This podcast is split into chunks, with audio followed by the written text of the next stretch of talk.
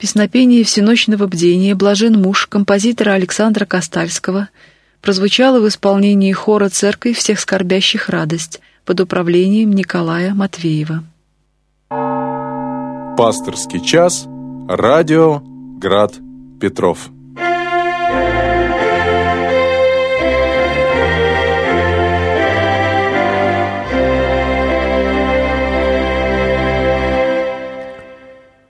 Здравствуйте, дорогие радиослушатели. В эфире передача «Град Петров», э, пасторский час. И с вами у микрофона сегодня протерей Дмитрий Дашевский, настоятель князь Владимирского храма поселка Лисинос. Напоминаю вам телефон прямого эфира 328 29 32. 328 29 32. Кроме того, вопросы можно задавать а, на сайте радиостанции graddefispetrov.ru graddefispetrov.ru и также э, в YouTube э, и в WhatsApp с тем же самым телефоном 328 29 32 но не забывайте код города 1812. Вот такие варианты у нас задать вопрос, кроме прямого эфира. А, и вот, прежде чем... А, у нас уже есть вопрос. Да? Здравствуйте. А, здравствуйте, батюшка Дмитрий меня зовут. А, вот а, после э, принятия пищи, вот мы читаем такую прекрасную молитву, а, ну, вот, э, все знают ее слова после принятия пищи, но вот э, я, знаете, вот добавляю о том, что понимаю, что кто-то еще может быть и голодный, и алчущий. Вот такие вот прекрасные слова, просто вот от себя после этой молитвы, что страждущих, жаждущих, алчущих, Господи, тоже напитай, согрей всех нуждающихся в тепле. Вот как вы считаете, батюшка, что просто добавить ведь не помешает, чтобы Господь тоже всем дал вас напитаться? Спасибо ну, практически вы на свой вопрос уже сами ответили. Вот. Я думаю, что в домашней молитве э, не существует строгих канонов, поэтому вы можете прибавлять к словам э, той молитвы, которая есть в молитвословии, можете прибавлять свои слова, если они идут от чистого сердца, от души. Вот. А, ну, конечно, э, э, когда Господь э, к просьбе Господа, к Господу не забывайте собственные усилия тоже прилагать, чтобы, если уж вы так забеспокоитесь о них, тоже можно что-то сделать для того, чтобы им помочь. Здравствуйте. А, добрый вечер, здравствуйте, меня зовут Наталья.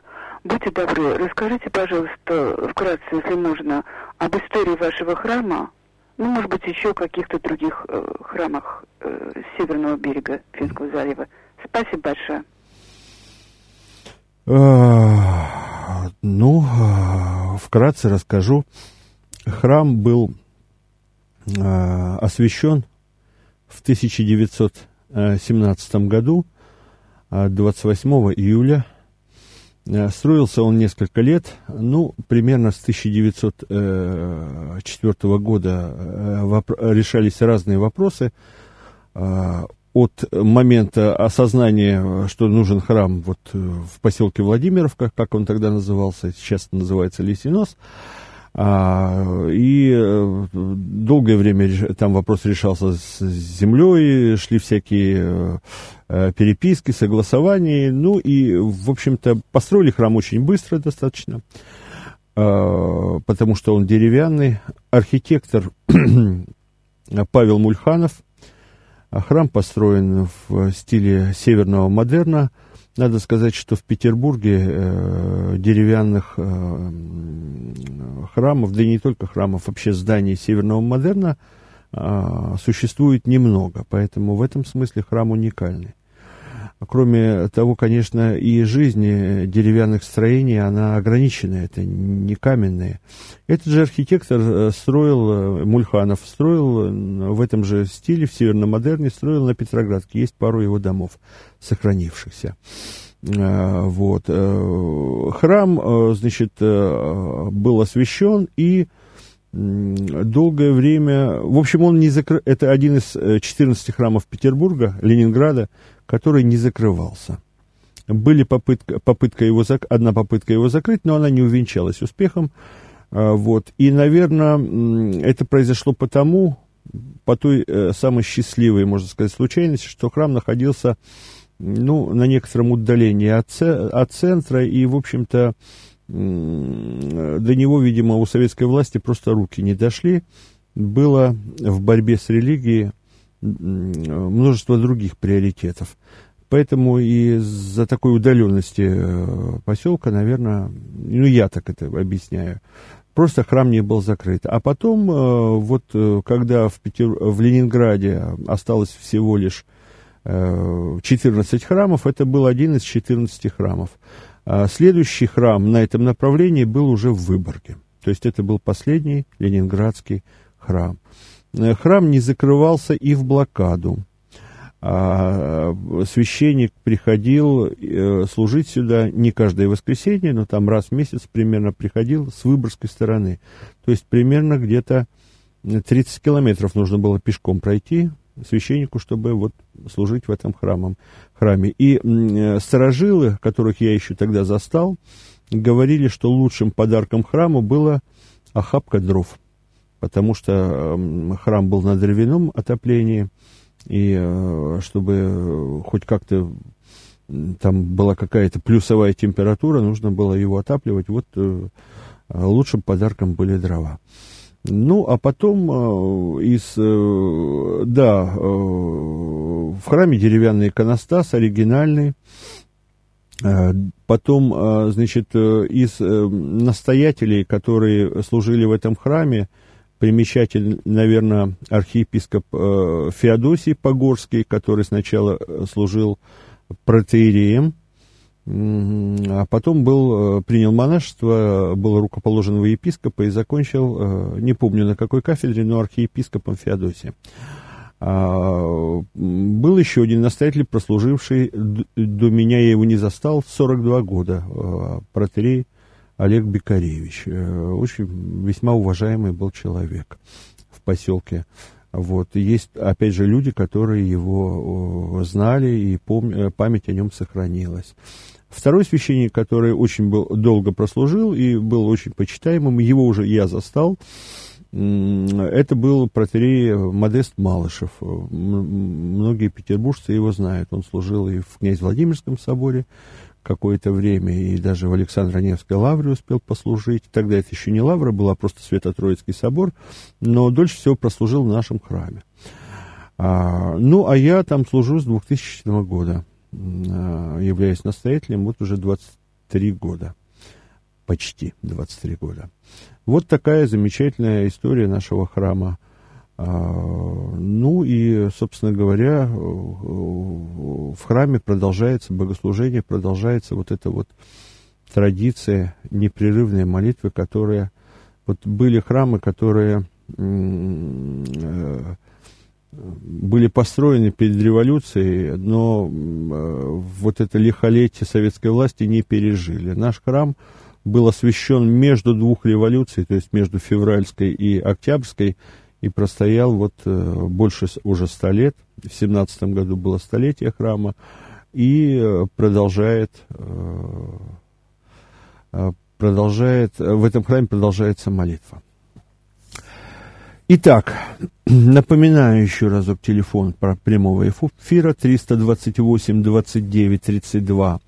Жду ваших вопросов либо через сайт, либо в WhatsApp ну, можно в Ютубе написать. Пока вопросов нет, давайте почитаем по традиции.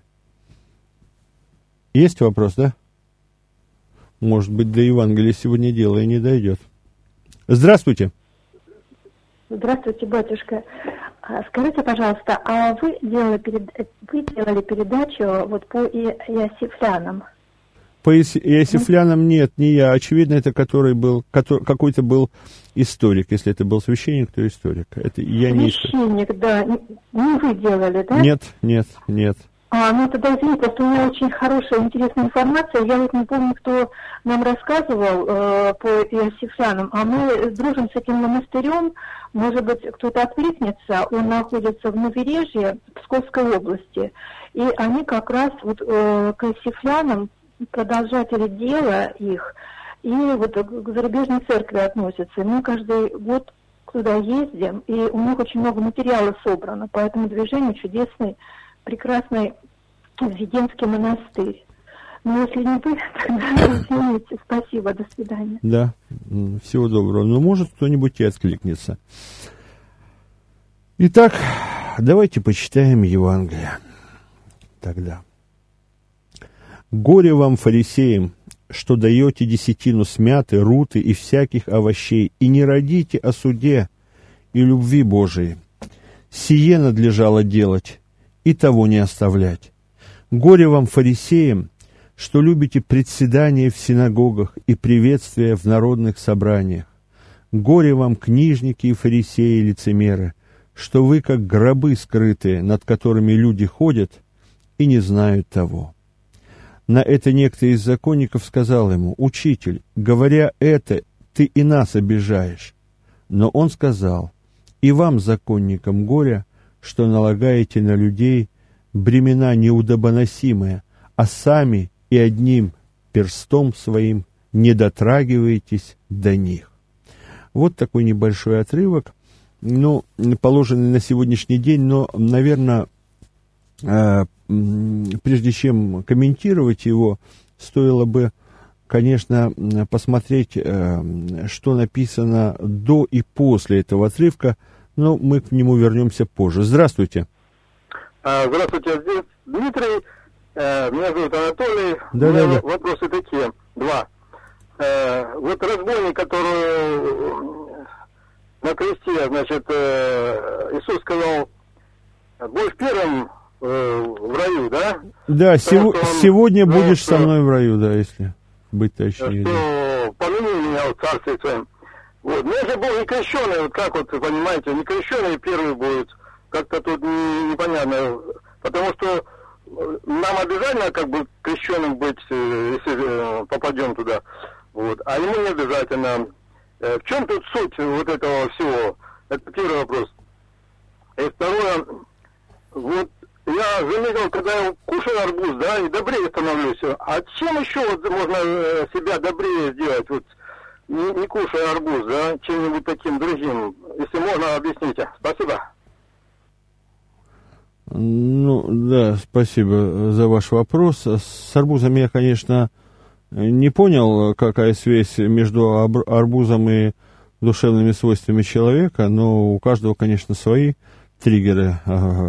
Но э, э, по поводу первого вопроса, он э, ближе к, к теме Евангелия.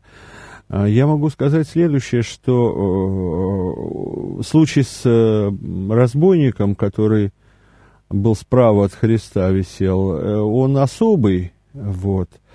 А Ведь в самом деле крещение было заповедано позже, до того момента, как появился разбойник. Поэтому и какой спрос-то с разбойника. А потом разбойник, э, если уж говорить, э, использовать образ крещения, был крещен в своем исповедании Христа.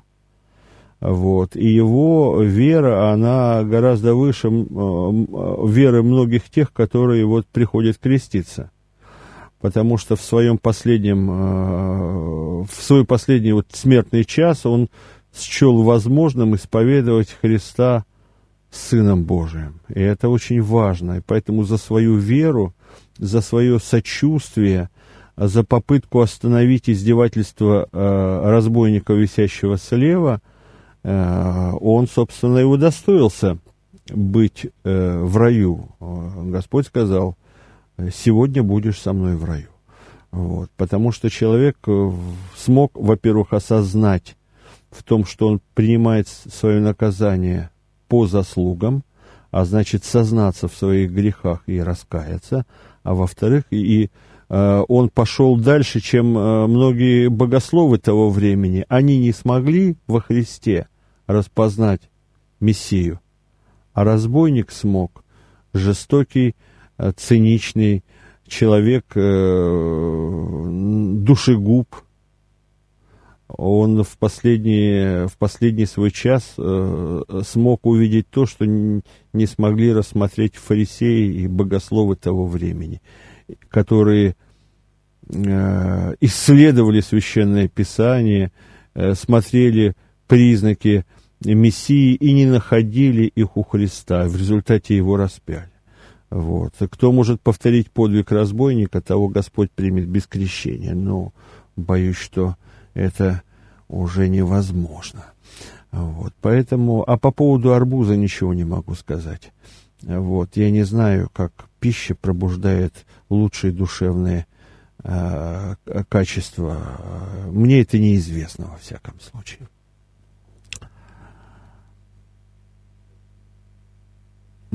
Так, вот э, пришел вопрос э, через WhatsApp. Э, прочитала, что есть две воли Божии. Одна – благоволение, то, что полезно человеку и чего хочет Господь. А другая – по попущению, чего хочет человек, э, который всегда приводит к скорбям, страданиям. Если человек – настаивает на своем. Расскажите, пожалуйста, как понимать в своей жизни, где благоволение, а где попущение. Ну, вот я не знаю такого разделения. Во-первых, воля Божией, э, как-то вы очень вольно с ними обошлись, мне кажется. Вот. Э, это вторая, это воля не Божия, а воля человеческая. Я бы сказал так, что есть э, у Бога некий замысел о человеке, да, ради чего-то мы приходим в этот мир. И человек должен э, понять, ради чего, что от него хочет Господь, и э, э, это исполнить. Если человек этого не делает, то это как раз приводит к скорбям и страданиям. Он идет в разрез с волей Божией, вот с замыслом Божиим, вот, и все у него будет, конечно, не ладиться. Вот. Э, э, но Господь не лишает человека свободы, и поэтому он остается э, свободен и волен поступать, как это самое. И Господь попускает ему действительно. Вот. А, а если эта воля человеческая совпадает с волей Божией, то тогда наступает та самая гармония. Вот. И какие бы тяжелые обстоятельства внешние не были у человека, я думаю, что ему будет вот в этом союзе с Богом проще. И, э, то есть не проще, а действительно хорошо. Так, следующий вопрос тоже из WhatsApp. Психологи говорят, что предельно краткое и точное описание счастливого человека выглядит так. Господи, дай сил изменить в своей жизни то, что могу изменить. Смирение, чтобы принять, что изменить не в силах. Мудрость, чтобы отличить от, одно от другого. Также психологи говорят, что у несчастливых людей проблемы возникают э, или с силой, или со смирением, или с мудростью, а у некоторых и совсем сразу. Вы согласны с этим мнением? Как же стать счастливым, если порой не понимаешь, не различаешь, не видишь? Э, думаю, что... Да, я сейчас примем звонок. Здравствуйте. Здравствуйте, батюшка. Да. Вот у меня такой двусмысленный вопрос. Давайте. Вот веруют люди, там язычники, иудеи, мусульмане и прочие, да, но все-таки верят в Бога. А вот на территории России, так сказать, было построено самое настоящее богоборческое государство. И вот как вы считаете, население сейчас мы ни при чем, мы виноваты. Но ведь почти все были участниками этого строительства, богоборчества, да? Как вот вы считаете, как позиция церкви на этот счет? Виновны или не виновны? Ну, я не могу, да, спасибо. Я не могу отвечать за всю церковь. Да. Здесь э, степень своей вины каждый э, должен признавать сам. Э, потому что, ну, начнем с того, что не все э, жили в то время богоборческое, уже из ныне живущих. Это первое. Во-вторых, и те, кто жили, э, могли быть в том возрасте, когда еще не успели что-то строить. Если уж они в чем-то были, так в том, что соглашались с тем, что было уже построено для них, и не боролись с этим. Это другая э, часть, ну, назовем ее условно говоря, вины. А, вот. а были те, которые активно считали, что вот надо построить именно так. Э, рай без Бога. Государство, где Богу места нет. Они строили, но э, даже вот эти самые третьи, да, или, скажем, первые, точнее, которые вот пытались построить что-то без Бога, у них тоже был ведь шанс раскаяться. Но они, большинство из них уже родились, когда э, все было без Бога. И поэтому э, они жили в той традиции, далеко не каждый способен вот так вот в потьме, в потьмах найти свет. А, но некоторые из них, э, некоторым из них выпал шанс раскаяться, и многие это сделали искренне. Были, конечно, те, которые сначала Э, разрушали, а потом пытались э, изобразить из себя христиан. Но уж насколько они пытались, стояли в храмах со свечками, это были и весьма известные люди нашего государства, не буду уж их перечислять. Вот. Были те, которые, например, разрушали дом Ипатьева, да, и пытались стереть память последнего императора – вот. Они не были причастны к этому, а, например, расстрелу, да, казни императора. Но пытались стереть память, а потом стояли в храме со свечкой. Вот. И это как-то уживалось. Насколько это было искренне потом, Бог им судья. Разве наше дело выносить суд? Господь сказал, мне отмщение я воздам. Но умный человек даже из отрицательных примеров найдет, э, примеров найдет, э, извлечет правильный урок. Я думаю, что так. И сейчас не задача укорять тех, э, которые что-то не то построили. Надо смотреть, что строим мы. Вот. Преображать мир нужно вокруг себя. А, вот э, смотреть, э, не быть теми фарисеями, которые говорили, если бы мы были в одни отцов наших, мы не допустили бы изменения пророков. Помните, что Христос им сказал? Лицемера. Вы только подтверждаете, что вы дети тех, кто перебили своих пророков. У нас есть вопрос. Здравствуйте. А, э, отец Дмитрий, здравствуйте еще раз. Вы не поняли немножко мой вопрос – я это про арбуз как бы для начала, для разговора, так сказать. А как выращивать, доброту в человеке, понимаете? Вот э, ну, арбуз отбросим там. Да, потом, хорошо, не понял. Арбуз да. меня отвлек. Доброту выращивать как? Взращивать, да. Ну, как бы вот э, есть маленькая доброта, ну, чтобы еще добрее человек стал. Как вот его, чем можно, э, какими-то там книгами или еще... Я понял, понял, понял, понял, понял. У меня нет, к сожалению, рецептов по выращиванию добродетелей. Я бы сам бы у кого-нибудь поучился, чтобы стяжать многие из них. Вот. Но, наверное, начинать нужно с малого. Э, сделать что-то доброе для э, ближнего. Э, сделать, быть может быть, через силу иногда быть может, через силу. От этого может появиться привычка что-то делать. А, это может быть не от чистого сердца, но потом может к этому и сердце подключиться. Иногда ведь добрые вещи надо делать через силу. Иногда надо заставить себя сделать. Иногда надо что-то оторвать от себя. Вот так вот делать и получать от этого удовольствие – это высший пилотаж. До этого нужно дойти еще. Вот, поэтому я думаю, что... А вот методики, как э, воспитывать в себе доброту, у меня нет. Вот. Почитайте творения святых отцов какие-нибудь.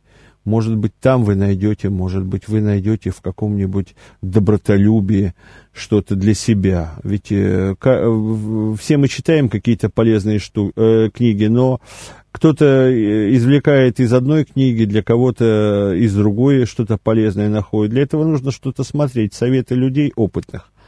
Вот. У меня нет таких а, рецептов. Так, да. Что-то я начал один вопрос и э,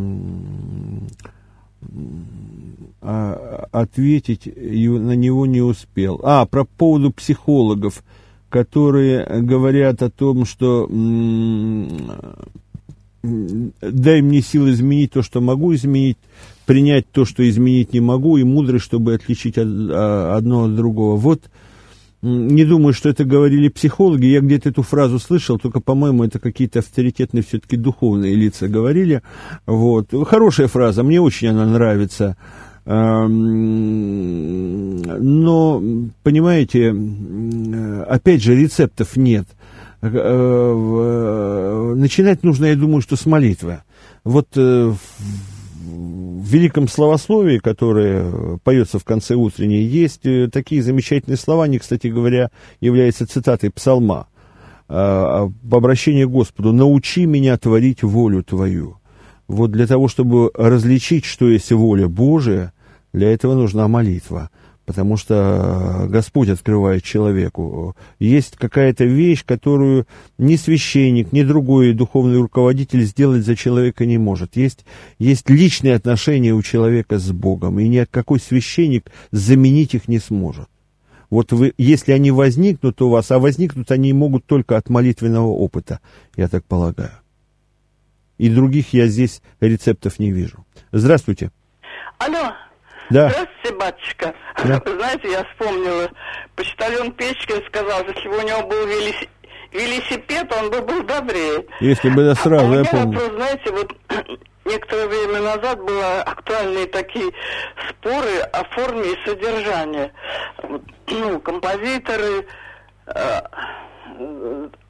архитектор и прочие. Как вы считаете, вот форма и содержание, они должны быть совместно или что-то приоритете? Например, некоторые люди говорят, что неважно, какая тут родина, главное быть православным.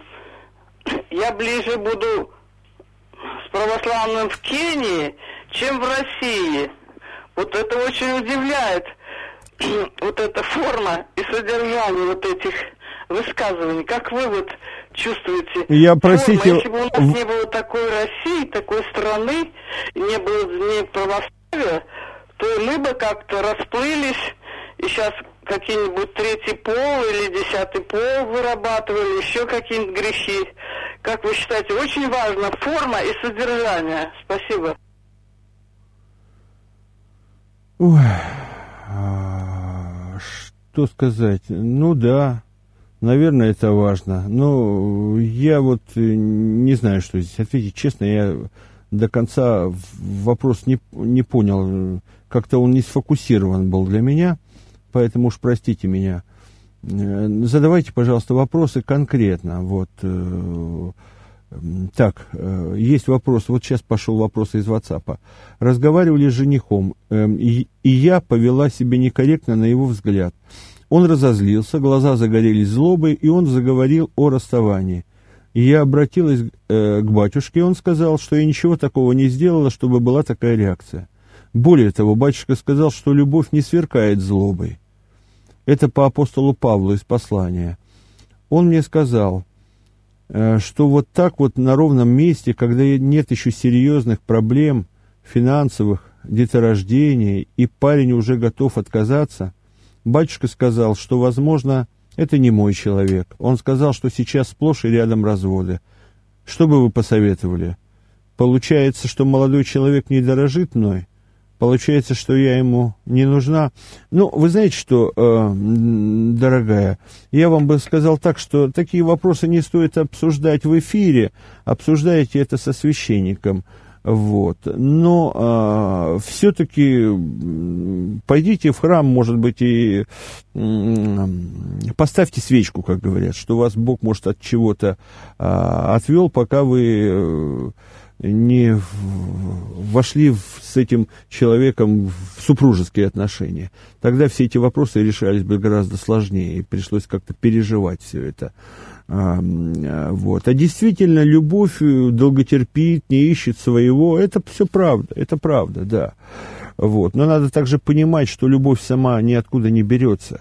Любовь – это плод труда двух людей, Вот. Э, я не верю, простите, в любовь с первого взгляда. Любовь это то, что нужно э, заработать.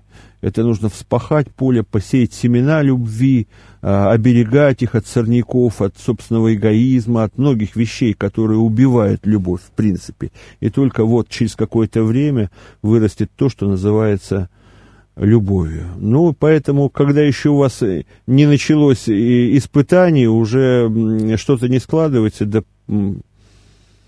поблагодарите Богу, что это не случилось. Вот и все. Ну, или если это ваш человек, действительно э, Богом данный, то пройдет время, может, он переосмыслит, э, хотя и не знаю. Вот ничего не могу сказать, если я не знаю ни вас, ни того человека, о котором идет речь. Э, расскажите о молитве за врагов. Так, все время соскакивает. Э, за обижающих. Безусловно, трудно себя перебороть и поступить так.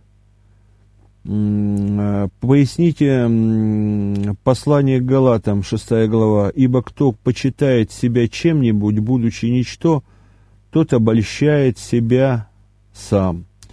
Каждый да испытывает свое дело, и тогда будет иметь похвалу в себе, а не в другом.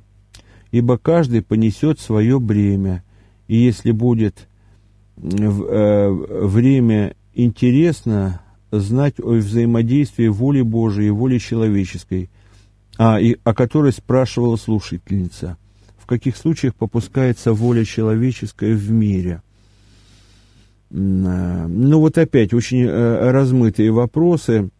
Давайте о молитве за врагов. Э, безусловно, трудно себя перебороть.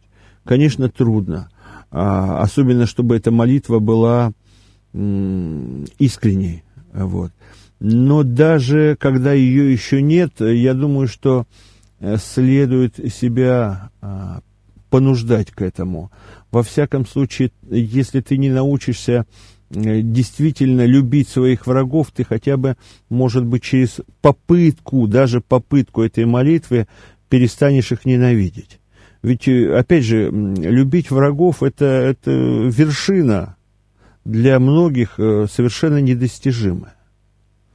А вот научиться хотя бы не мстить и ненавидеть, и не желать им зла – вот это э, доступно многим. А как это сделать? Вот через молитву. Пускай она будет сначала формальной, пускай она будет сначала... Э, но сам факт, что ты смог в молитве перебороть себя и попросить у Бога, пусть еще не сердцем, но только словами, не наказывать твоих врагов, э, даровать им благо, вразумить их, это уже Э, маленькая победа. Это уже начало большого пути.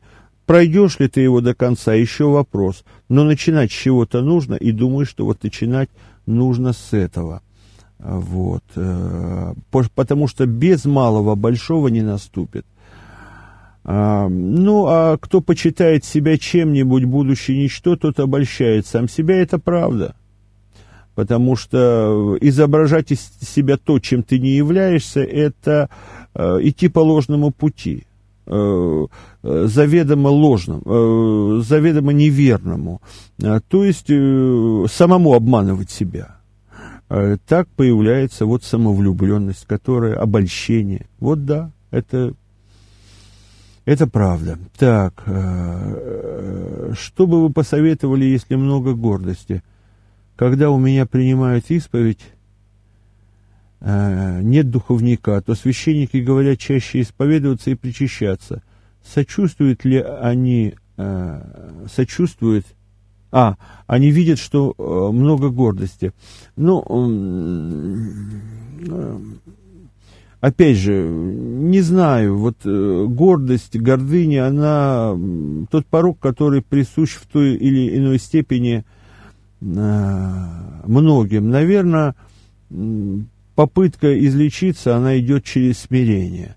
Смирение, конечно, это только такие э, препарат острого действия для гордости. Он не избавляет от нее э, до конца, потому что и смирение это не, конечный, э, не конечная цель, это, это не конечная станция, это полустанок. Вот кротость – это да, это добродетель. Вот поэтому счастливы, то есть блаженны крот, кроции. Вот. Но не блаженны смиренные. Господь сказал, что блаженны крот, кроткие. Но э, кротость без смирения невозможна. Сначала ты себя понуждаешь, а, а смирение это так, такое состояние души, когда, то есть кротость такое состояние души, когда смирение уже не нужно.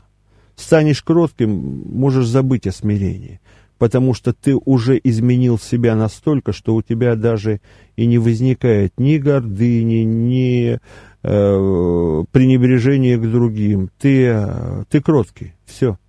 Это конечная станция. Вот думаю, что так, да. А то, что священники говорят э, чаще исповедоваться и причащаться, это правда. Потому что, э, увы, мы очень э, это редко делаем. А бывает, служишь литургию в будний день, и ни одного причастника. Вот. То есть в воскресенье, в лучшем случае, если причащается треть храма, но если где-то половина храма, я не беру Великий Четверг, да, день установления Евхаристии, а обычный воскресный день, то это считается очень, очень хорошо. А ведь в самом деле для первых христиан э, присутствие на Евхаристии и неучастие в ней – это нонсенс, это ненормально. Но мы привыкли к тому, что мы ходим прослушать литургию, а не участвовать в, нем, в ней. А участие в литургии, она только определяется участием в Евхаристии и ничем иным. Поэтому это, к этому стремиться надо, это правда. То есть надо понимать, что если ты не причащаешься в воскресенье, то воскресный день прошел мимо тебя. А, так, дальше. Как правильно понимать слова «стяжи дух мирен, и вокруг тебя спасутся тысячи»? Каким образом я могу преображать мир вокруг себя. Ну, вот это как раз-таки дух мирен, это то, то, то смирение, да, когда э, люди, глядя на тебя, э, захотят последовать. Так да свет ваш пред человеке, яко видит ваши добрые дела и прославит Отца. То есть добрый пример, он побуждает к следованию за ним но только опасайтесь подделок, потому что если вы попытаетесь изобразить то, чем вы не являетесь, люди очень быстро отличат э, истинное от подделки. Поэтому, э, э, а как преображается мир? Если ты преображаешься, и мир, который вокруг тебя, тоже будет преображаться. Люди живут ведь в социуме, значит, ближайший социум, ну, прежде всего – семья тоже будет э, преображаться. Вот. Они захотят непременно последовать э, за тобой, если увидят, что в них нет того, что есть в тебе, и что является для них тоже, ну, окажется, что это ценным, что в, внутри тебя зажегся какой-то свет.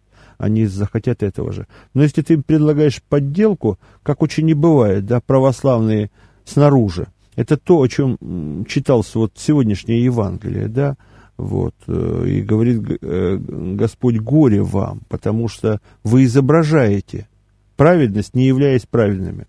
Вот. Может быть, мы вернемся еще к этому тексту, если будет время. Здравствуйте. Здравствуйте, батюшка Дмитрий.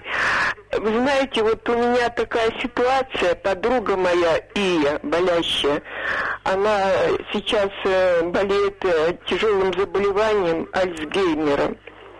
А перед этим она, значит, ухаживала за мамой, уже мама на 103-м году болезни скончалась, за братом онкология у него и за сестрой, которая тоже вот болела этим заболеванием.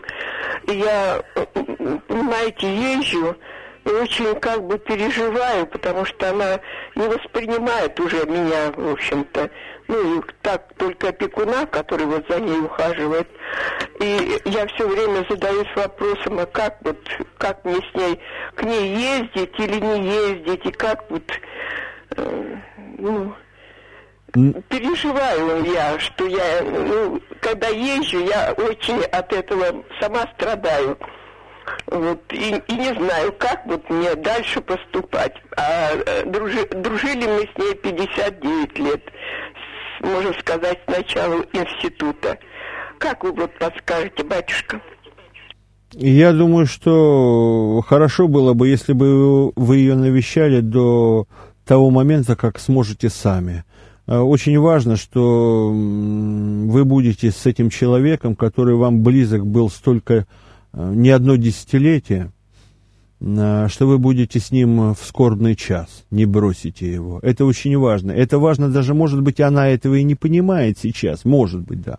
Вот, но это важно для вас, потому что если вы этого делать сейчас не будете, то вы потом будете себя укорять в этом, а исправить уже будет ничего невозможно. Это будет, как мне кажется, лежать грузом на душе. Очень часто люди вот э, не ценят человеческое отношение, потом человек уходит и приходит, говорят, что вот, я каюсь, что вот я не была, не была такая вот, или не был такой внимательный, вот, и теперь, а теперь уже ничего не изменить. Но чаще всего это в отношении к родителям, э, там, к своим родственникам старшим, но бывает по отношению к друзьям тоже. Поэтому я думаю, что стоит, стоит ее навещать. Вот для того, чтобы потом не, не, вжить, не жить в вечном таком эм, раздрае собственной совестью.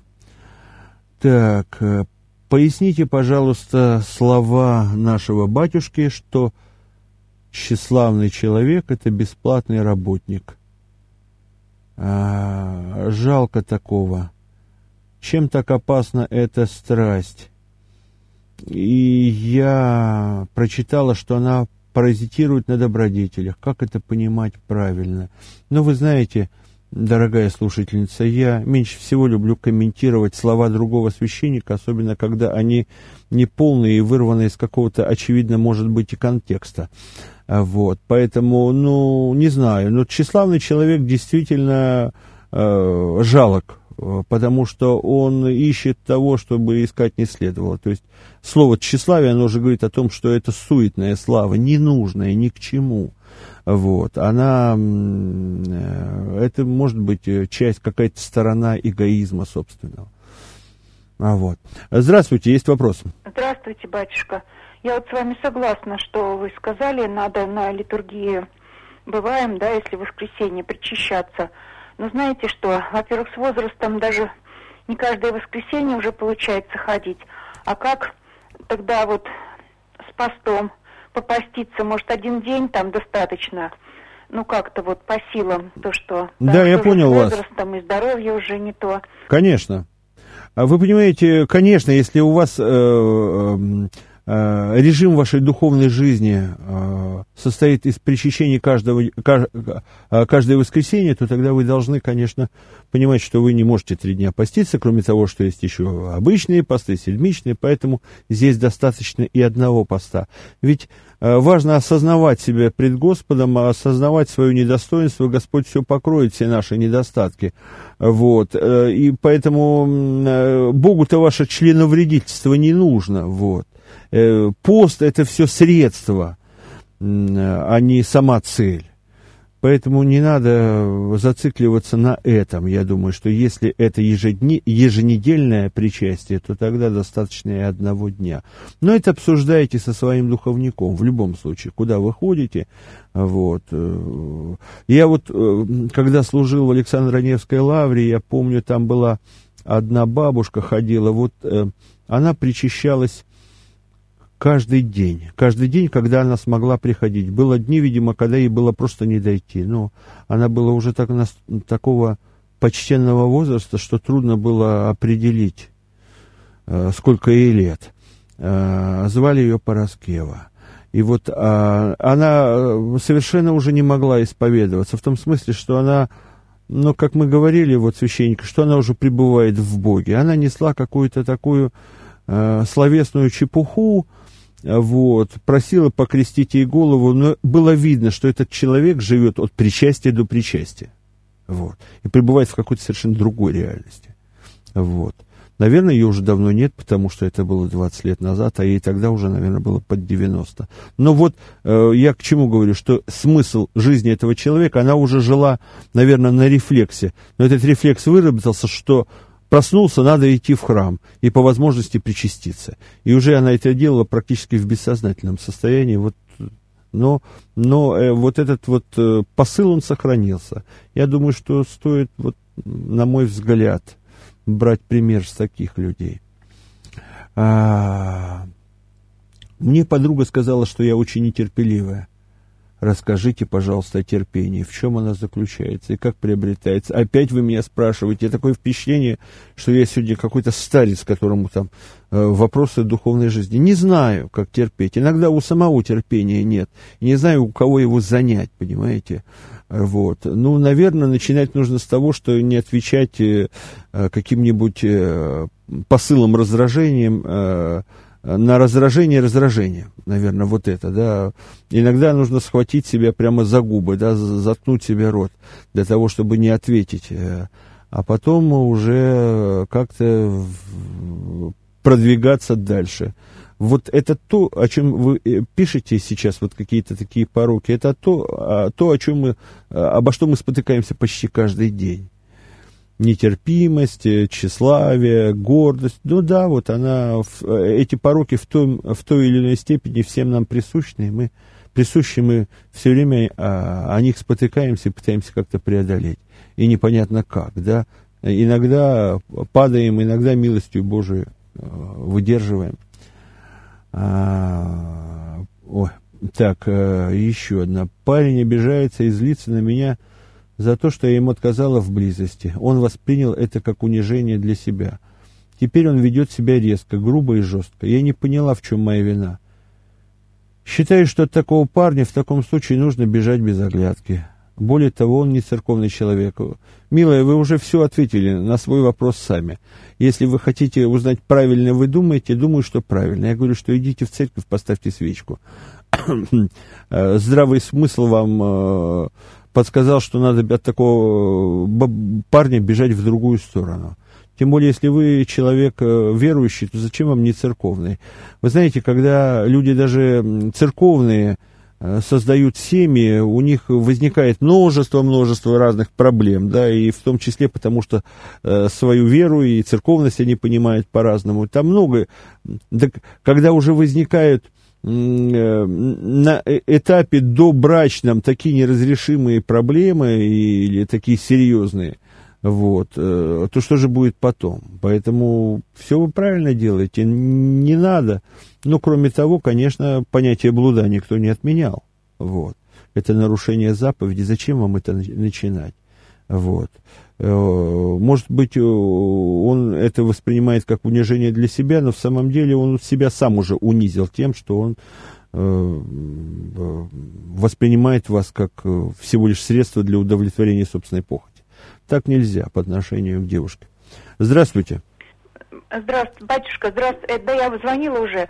Знаете, у меня вот такой вопрос появился. А вот вы говорите, на неделе вот мало причащается. Но это также равносильно, что и в воскресенье, как придешь, все равно. То есть есть люди на неделе причащаются, потому что боятся там заразиться, народу много там, и бывает воскресенье. Ну, если они по этим причинам э, приходят в будний день, то это вообще, если ты боишься заразиться, то вообще надо закрыть вопрос причастием. Вот надо для себя сначала определить этот вопрос ты э, ищешь стерильности в храме, тогда ее там нет и быть не может. Тогда сразу до свидания. Вот. Некоторые э, э, причащаются в будни, потому что, например, ну, в будни как-то меньше народу, и можно э, сконцентрироваться на молитве. Вот если по этой причине, то это да. Вы в самом деле сейчас подняли один э, очень правильный вопрос о э, мотивах вот. Бывает действие внешнее хорошее, а мотивы дурные, и, в общем-то, результат плохой получается. Поэтому, если человек причащается на неделе не от усердия своего, не от того, что он хочет просто, ну, как бы в тишине побыть, да, если в воскресенье бывает в храме, там, может, суета, и она его смущает, это одно. А если он ищет стерильности, то тогда, наверное, он зря вообще э, занимается этим делом, зря он пришел в храм. Вот. Ему сначала нужно победить свою брезгливость, а потом уже идти на причастие. Вот. Хотя вот этот э, порог, он достаточно распространенный. действительно. Так, ну, у меня начинают заканчиваться вопросы, а вот, правда, сегодня очень много их было на, на сайте. А, а, так, сейчас посмотрю WhatsApp. Вот в WhatsApp что-то есть. Очень жаль, что в храмах мало мужчин и молодежи. Ваше мнение, с чем это связано? Не знаю. Ну, наверное, в процентном отношении э, мужчин меньше, чем женщин. Они, наверное, Э, менее религиозны, может быть, именно религиозные, да, может, не потому, что в них нет веры, может, вот, они заняты какими-то другими делами, может быть, считает, но вот э, в том храме, в котором я служу, мужчин достаточно, я, их, конечно, меньше, чем женщин, но, э, опять же, что считать молодежи? В нашем храме Э, я уже молодежи считаю, вот люди от там 30 плюс, да, вот. То есть это те люди, которые создали семьи, сложившиеся, состоявшиеся. Э, в нашем храме много многодетных семей. Вот, вместе с мужьями ходят э, жены, мужья, дети. И я считаю это, ну, в процентном соотношении имею в виду, что это большим плюсом. Вот. Поэтому я не наблюдаю. Все зависит от той работы, которая ведется в, данном, в данной общине. Вот. Но хотя мужчин всегда чуть-чуть меньше. Это да, это правда. А, я бы с удовольствием причастилась каждое воскресенье, но тогда каждую неделю, четверг, пятница, суббота должны быть постными. Но мы уже об этом говорили. А в семье это дается с большим трудом. Я уже не говорю об еженедельном чтении всех правил, как быть. Э, скажу, как быть. Подходите к священнику и решайте этот вопрос индивидуально. Я не буду что-то... Я действительно сокращаю людям молитвенное правило, если они причащаются часто. Вот. Если ты это делаешь 3-4 раза в год, тогда ничего страшного, и попаститься можно 3 дня, и по правила прочитать, как говорится, яко подобает, все, что положено. А если ты, кроме того, что еще занят э, семейными делами, еще и находишь возможность каждое воскресенье это делать, ну, тогда, конечно, может быть сокращено. Вот. Важно вот пребывание в Боге, вот цикличность часто. Вот это, это, это важнее, чем наше священное бубнение, в, вот, э, засыпание, молитва, э, засыпание с молитвословом неизбежное в таких случаях. А потом будем каяться, что у нас куда-то мысли убегают постоянно. Ведь это часто то, что говорят на исповеди. Вот, вот молюсь, а мысли мои э, приближаются люди устами своими. Устами чтут, а сердце далеко. Это вот как раз-таки про длинные правила. А, подскажите э, э, женщине, навещающей больную подругу, э, не просто посидеть, так как общение уже затруднено, а молиться и читать Слово Божие. Проверено мной. Да, это правда, очень здорово. Можно просто почитать Евангелие. Неважно, человек слышит, воспринимает, это даже не важно. Сама почитай. Вот. Это здорово. Правильно. Вот здравый совет от э, наших э, мирян. Так, ну, я благодарю вас за ваши вопросы. Напоминаю, что еще есть там пару минут для того, чтобы задать. Ага, три минуты для того, чтобы задать еще какой-нибудь вопрос.